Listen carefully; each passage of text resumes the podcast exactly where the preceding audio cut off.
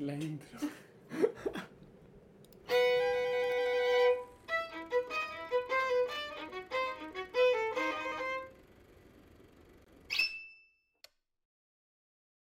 Nunca nos acostumbraremos a poner la intro. No, jamás, jamás de los jamás es. Buena gente, ¿cómo andan? Espero que bien, que hayan pasado bien la Navidad, que hayan pasado bien el fin de semana que no estuvimos, el primer fin de semana que no estuvimos, ¿no? Nos dimos unas vacaciones por Navidad. En realidad nunca pudimos, nunca lo hicimos porque dijimos un horario, yo dormí Sí, sí. siesta, pasaron muchas cosas. La culpa recae Pasaron en mí cosas. principalmente.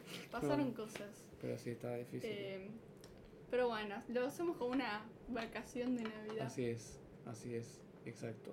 Y bueno, y vamos a hacer hoy el, el El vivo navideño, Navidad, claro, sí. el vivo navideño. No es tan tarde igual, el tema es que estamos retrasados con subirlos. Sí, Hay que no sé cuál siga el de Godard, que lo perdí, el que hicimos de homenaje a Godard, no sé Mm. dónde está, y hay que subir el siguiente y no sé cuál es. así es. Y, y bueno, vamos a hablar hoy de mm, It's a Wonderful Life, ¿no? Sí, qué bello es vivir. Qué bello es vivir. De Frank ¿No es Capra. una vida llena de maravillas? Una vida. Qué bello es vivir. De 1900. 48, ¿no es? O 46, 46, 46, 46, 46. Así es. Em, Con. James Stewart joven. Tremendo. James más Stewart joven. Rope fue más o menos en los 40 también y yo A no me sentía tan joven. James pero- Stewart. Acá tenemos todos los datos. puestos. Porque estamos, James mira, a ver, Stewart. espera que comparto Wikipedia. Dale. James Stewart. Ay, aquí estamos. James estos Fíjate cuándo nació. James Stewart nació en En el- 1908. claro, tenía 38 años. No, tampoco re joven, no es que te digo tenía No, no. pero- 25. Pero, bueno, eh, elegimos esta peli. A ver, yo la había visto ya dos veces o tres. Y Luchi no la había visto. Pero, pero yo le dije, Lu. ¿Qué sí, sí? Cambia hasta el, el, Sí. el póster. Che, era como poco español. Bueno, voy para atrás. Le dije, bueno, Lu, veamos, elijamos una peli. Una peli navideña. Bien, que es una peli navideña. Barajamos un par. Pensé. Sí, perdón. pensé en varias. Pensé en. ¿Cómo es? La de Die Hard. Pensé. ¿Cuál es? Había otra que te había propuesto yo. Sí, una que dijiste que era cortita. que. Una, uno de los cortos de Mickey. Mickey's Christmas Sí, pero había una que Carol. era cortita que dijiste que duraba. Ah, A Nightmare. The Nightmare Before Christmas también. Esa, Nightmare de Alley. Henry, sí. Le propuse esas que no las había visto. Y como no había visto ninguna, yo, eh, bueno, di- dijimos, o sea, realmente It's a Wonderful Life me parece, a mi forma de ver, el mayor clásico. Yo estaba con varias cosas. It's a Wonderful Life dura dos horas y cuarto. Podría haber elegido y haber visto una hora y media o el corto de Mickey, pero dije, la clásica que acá, It's a Wonderful Life. Claro. It's, it's a Wonderful Life. Eh, así que bueno, Sí. es un clásico de Navidad. Sí. Después pensé que yo te dije, uh, podríamos haber hablado de Klaus también. Sí, Que esa sí Klaus, la habíamos visto los dos. Película. Yo la vi también dos veces, creo, o tres. Es Sí. un peliculón, es de hace dos o tres años, ¿no? Pero bueno, nada, Sí. y yo cuando te lo dije ya habías visto esta. Claro. ¿Y no te arrepentiste? No, la feca es que la vi en dos veces, en dos partes, Que la vi en Porque- 2D. en IMAX. Em, porque no me acuerdo que tenía en el medio que no podía, pero igualmente me gustó mucho. Me hacía que ver películas en parte porque siento que pierdo el ambiente, Claro, pero sí. pero bueno. En realidad creo que la frené, dormí siesta y la seguí viendo, pero dormí siesta porque tenía, no sé si unas proyecciones a la noche, algo así, quería estar despierta y si no, no llegaba. claro. Ah, no, teníamos... Ah, no, eso no fue en Navidad. No sé qué tenía, yo tenía... Pero bueno, no, no le importa a nadie. Y bueno, ¿qué te pareció? Yo la vi hace más tiempo, yo la, la última vez que la vi fue en realidad, de hecho, hace bastante. Estoy confiando para este vivo en mi memoria, que como digo, la vi mirá. tres veces, más o menos, pero... Pero... Contame, contame, anda contando un spoilers. poco. Sin spoilers, sí. No, Supongo, está bueno ¿no? cuando al final se mueren todos. Em, no, a ver. A mí me gustó mucho. Le elogiaron mucho esta película, el guion, principalmente. También compitió por mejor película en los Oscar, que es una que mencionamos en el stream de la otra vez. no ganó. Eh, de hecho, lo, lo dicen, es muy polémico porque compitió con otra que se llama The Best Days of Our Lives, creo. Ah, Y que eh, ganó, creo, esa. Y todos decían, tipo, que iba a ganar esa. Tenía que ganar esa Wonderful Life. Eh, pero bueno, James Stewart, excelente. to- todo el reparto, en realidad me parece que actúa muy bien. Muy Sí. capos. Todos. eh, a ver, repasémoslo, baja. sí. James Stewart. Donna Reed hace Mary Hatch. A mí el, sí. Sí. El Lionel Barrymore este, Que hace Harry Potter. para mí Potter. es, es buenísimo, a mí me encanta lo que hace el chabón.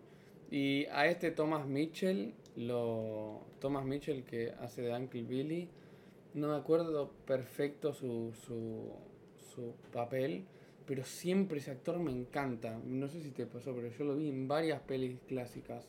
Me suena a mí mucho. Sí, y tipo salió Stagecoach también, creo. Sí, me suena Salió en un bastante, sí. montón de pelis, casi siempre hace así como medio de borracho, qué sé yo. El único que está, co- que está con foto de color en todo esto, miren. El único con foto de color es James Stewart, todo lo demás es Sí, blanco y negro. de verdad. Porque es el único que tuvo una gran carrera. Ah, Después, por ejemplo, el Wart Bond, este también me suena, Wart Bond. Em, ¿Dónde más lo vi? Estoy- En Young Mr. Lincoln, en The Searchers, también es un... Mira, todas las que salió. Una bocha. O sea, el chabón también sale. O sea, hay, hay varios actores muy potentes. em, pero bueno, para mí, los que más me gustan, James Stewart para mí es una de las máximas leyendas de la historia del cine, de los básicamente. mejores actores. Sí, y Thomas Mitchell a mí me encanta. Sí. Y Lionel Barrymore, nunca entiendo por qué no salen más películas, porque me acuerdo que me. A mí me acuerdo que como que me. No sé si choqueó, pero me, me dejó. Me gustó mucho su actuación en esta peli. Y Claro. no lo vi en ninguna otra y yo como que no entiendo por qué. Eh, a mí hay algo que. La única cosa que no me gustó de esta película es al principio, no spoileo, o sea, lo cuento por es, creo que literalmente la primera escena, que hablan entre ángeles en el cielo y son Sí, nubes es hablando, y yo estaba tipo. Son estrellas, no son estrellas, es como que estrellas son. ¿no? Ah, puede ser. No sé, son cosas raras hablando. Y yo dije, tipo, che, medio raro esto. Eh, es lo único que me resultó raro. No digo que es nefasto tampoco, pero me resultó raro. El resto Sí, me encantó. Que se vuelve a repetir más tarde. Puede ser, pero menos tiempo. Mira, a ver. Si la encuentro. Stars, poné Stars Talking. Uy. en mayúscula.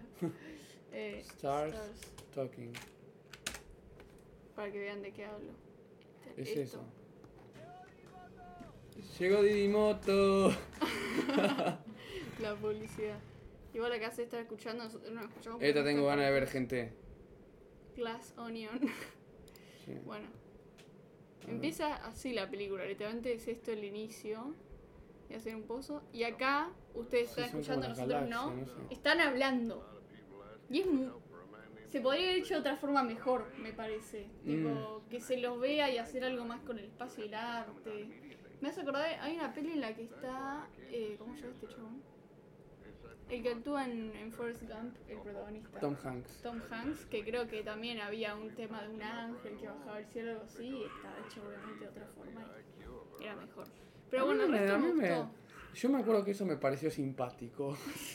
Es que o a mí sea- me dio risa, pero me parece que No, eso a mí me gustó eso. No sé. O sea, es como que sencillo, pero me parece que el cine en esa época era como sencillo y como que.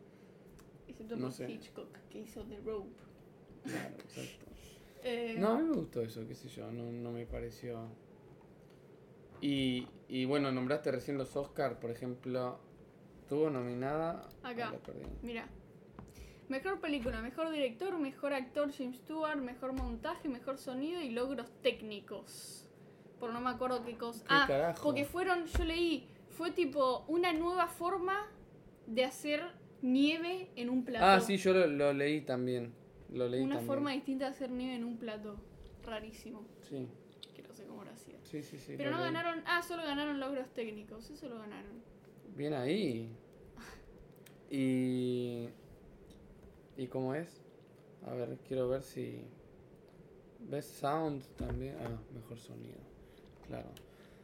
Em, a mí, lo, lo que más me gusta de esta peli, o sea, a mí me parece un peliculón.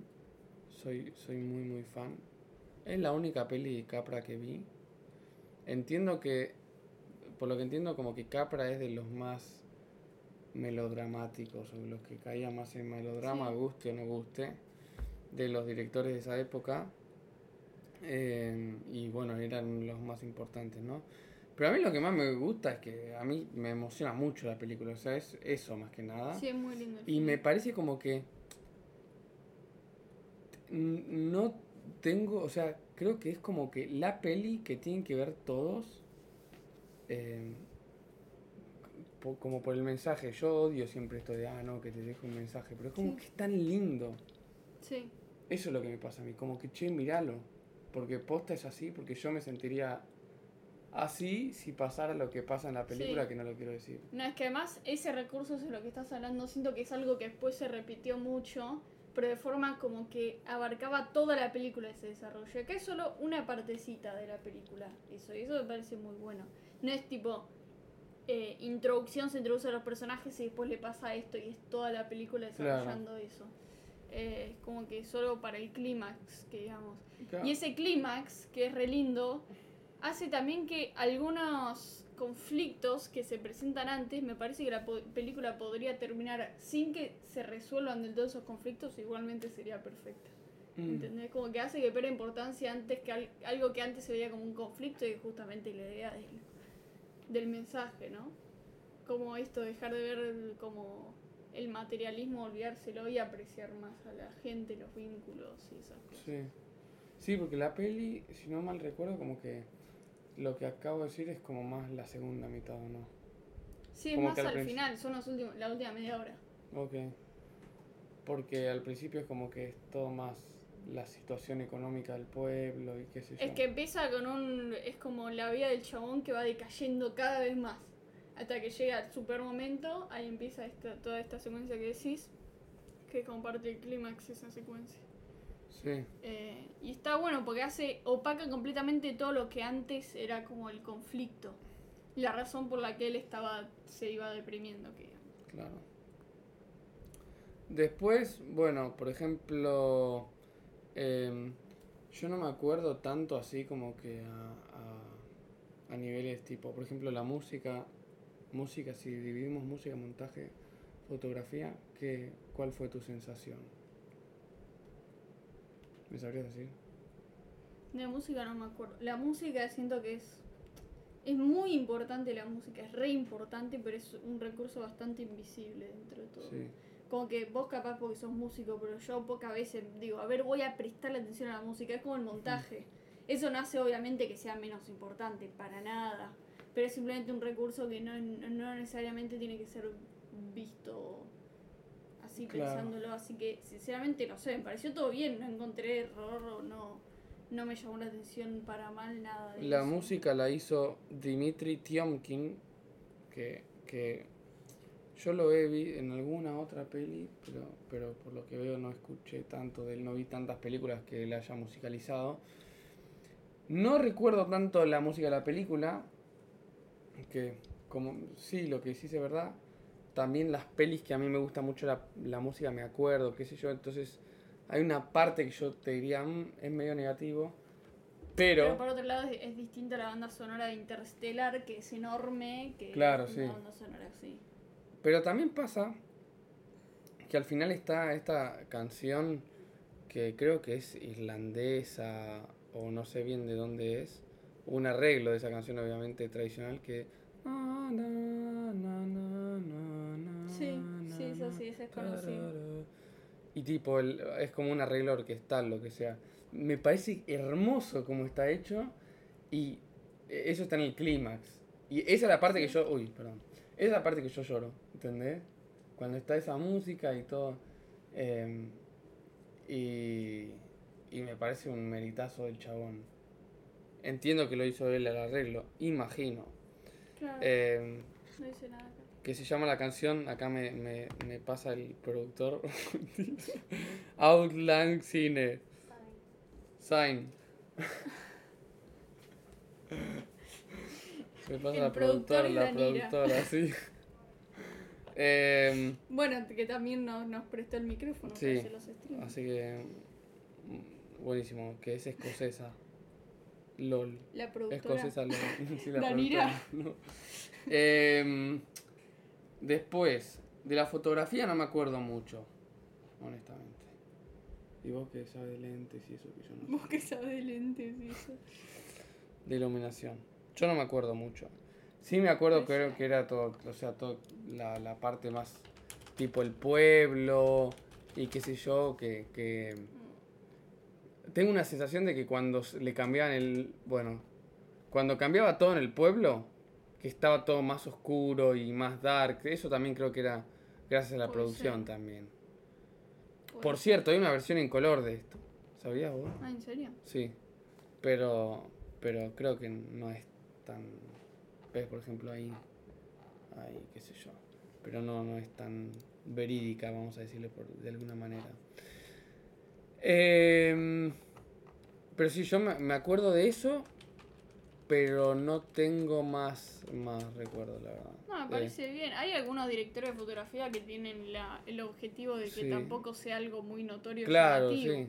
De hecho, yo estoy leyendo un libro de director de fotografía y uno decía, mi objetivo es que la gente no note la fotografía. Mm, Si claro. me dicen no note la fotografía, decía, yo sé que hice bien mi trabajo. No estoy del todo de acuerdo, pero es la política de algunos. Por ejemplo, también estaba muy bueno ahí, justo lo que acá hay, want the moon, just say the word and I'll throw a lasso around it and pull it down. Ah, sí. Eso, viste, cu- cuando está toda esa casa como medio abandonada, Sí, está eso. muy bueno como se ve también. Sí. Em. Ah, y esta es la peli Cuando él que... es chico, ¿qué? Esta es la peli que está la mina que rompe el, el, el, el disco de vinilo, ¿no? Ah, sí, creo que sí. del GIF que hace así. Ah, creo que sí. Eh, toda la secuencia cuando es chico me gustó mucho, me hubiera gustado que la alarguen un poco más, que le agreguen algo más. Ah, Eh, mira. Es bastante potente Se- esa siento que- sí. secuencia. Siento que se lo habría podido sacar Es algo más. bastante potente esa secuencia. Y bueno, supongo que será mérito también de la fotografía, que como decís vos, también que la, la nieve se vea tan bien. eh, porque te la recrees. Claro. Em, después, el, el montaje no me acuerdo. ¿Vos notaste? No. No, también existe justamente el montaje Sí. invisible con la idea de que no se... Me parece que era una. Me parece que. eh, como mucho cine clásico, ¿no? Como que iba directo a, a la historia, a contar la historia. eh, y acá más que nunca el clímax emocionante y, y la resolución de la historia y todo, todo muy bonito. Y me parece que no. O sea, bu- buscaba una invisibilidad de- en medio de todo, me parece. ¿No? Sí. Em, Creo que lo, lo que más se destaca acá son las actuaciones y el guion. Sí, sí, para mí sí, para mí sí. Y, y, y te repito, te repito que para mí em, la decisión de haber puesto esa canción escocesa al final me parece muy, Sí. muy linda, muy acertada. Em, así que, Eh, no sé qué más Yo no yo había leído, no me acuerdo si hay algún dato interesante. Bueno, tuvieron un problema con el copyright, que no me, no me acuerdo exactamente qué pasó, pero tengo entendido que se la podía, se la, la terminaron pu- pudiendo produc- eh, proyectar en teles medio Mm. gratis. fracaso en taquilla. Que lo único que tuvieron que pagar era porque es una peli adaptada de un cuento Mm, que se llama Tribunal Supremo de los Estados Unidos. Es- no, un cuento de Philip Van Doren Stern que se llama, El mayor, mayor regalo. regalo. The Greatest. que a su vez es una adaptación de un cuento de Charles Dickens que se llama Cuento de Navidad. Y lo, por alguna razón, acá lo dice, no me acuerdo, tuvieron un problema con el copyright y el único eh, derecho de autor que quedaba en la película era justamente que se ha adaptado de ese cuento. Mm. Y es lo único por lo que cobraron en la época. Sí, yo entiendo que esta peli como que, si vos- nosotros les preguntamos a las generaciones mayores a nosotros, Sí. que como que la pasaban todo el tiempo en la tele. Sí, es que era dominio público. Que era como que la, la pasaban, la pasaban, la pasaban y que por eso también creo que se volvió tan clásica. Mira, acá dice, duraban 28 años los derechos de autor y no los renovaron por un error administrativo. Bien, eh, recién en 1974 lo renovaron. Y dice. Mira, dice, el film de este modo accidentado pasó a ser dominio público y rápidamente se convirtió en muchos países en un clásico de las vacaciones de Navidad, con continuas reposiciones cada año en las programaciones televisivas navideñas. Eh, Sobre todo en los países mayoritariamente cristianos. sí. No tenía elementos religiosos, sí. Va, bueno. eh, las estrellas esas que hablaban, no me acuerdo, pero creo que sí. Y me suena haber leído, capaz estoy eh, tirando cualquier verdura, ¿eh? Tipo, agárrenlo con pinzas. Pero me suena haber leído que Frank Capra se la pasaba a sus hijos en Navidad también o algo así. Me suena haber leído. Capaz acá mismo. ¿Quién era el ángel? ¿Quién era el actor que hacía el ángel de la guarda? Era el ángel de la guarda, ¿no? Sí. Eh, ¿Era Thomas Mitchell? No. No, no, No, era no, Thomas no. Mitchell. No, ni idea. hmm, Qué raro que no aparezca. A ver, eh, bueno. Sí, podés googlear. Ángel, eh, ángel la guarda, no sé cómo se dice. Eh. This a Wonderful Life, Angel. Clarence. Ah, uy, sí, era regla. Tiene una, una boca, tiene una Sí. sonrisa muy, Muy particular gracioso. el chabón. Sí. Bien Mira qué ahí. linda esta foto. Sí. Bueno, no sé si hay mucho fue un Sí, yo muy no cortito, porque además Andy no la ve hace bastante y yo particularmente, hay muchas películas que yo escribo reseña de todas las películas que veo, hay muchas que puedo escribir un montón y que hago reseñas larguísimas y otras que las hago mucho más cortitas Sí. porque no, no sé concretamente qué decir, es como que me son complicadas. Sí. Y esto me pasa, Yo me, yo me imaginé que no iba a tener, o sea, repito, no la vi, no la vi hace demasiado y, y bueno, no, tampoco tuve, o sea, me hubiera encantado volver a verla porque es una peli que me encanta, pero Existe, qué bello es vivir dos. no, Esa, esa, esa historia no se puede seguir, basta. Eh, seguirá las andanzas del nieto de George Bailey. no, luz de luna, a ver, pon ahí donde dice luz de luna. Ah, no, pensé que era Moonlight tal vez, digo, qué carajo, no me acuerdo. Moonlight. Además dice que seguirá las andanzas del nieto de George Bailey, un hombre que siente que solo hace las cosas más y que- mal y que recibe la visita de un ángel que le enseñará cómo habría sido su vida si él no hubiese existido. Lo mismo, la misma película. Es calcado el del primer film. Y pone ahí los padrinos mágicos. ¿Por qué? Digo, ¿qué, ¿en qué? o qué? Ah, no, no, no te No, dicen no qué dice. situación. Bueno, Extraño. bueno, Bueno, listo, ¿no? o mucho sea, más que sí. Eh, no hay mucho más que decir. Sí. Stream cortito. Bueno, eh, ¿cuánto stream? ¿Dónde lo dice? 23 minutos. Bueno, listo.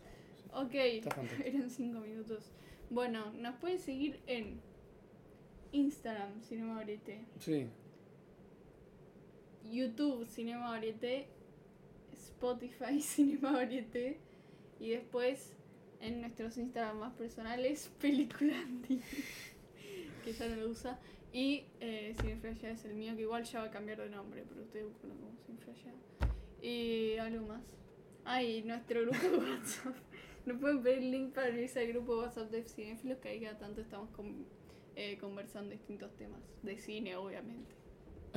hablaban de, de De básquet, política. nada que decir.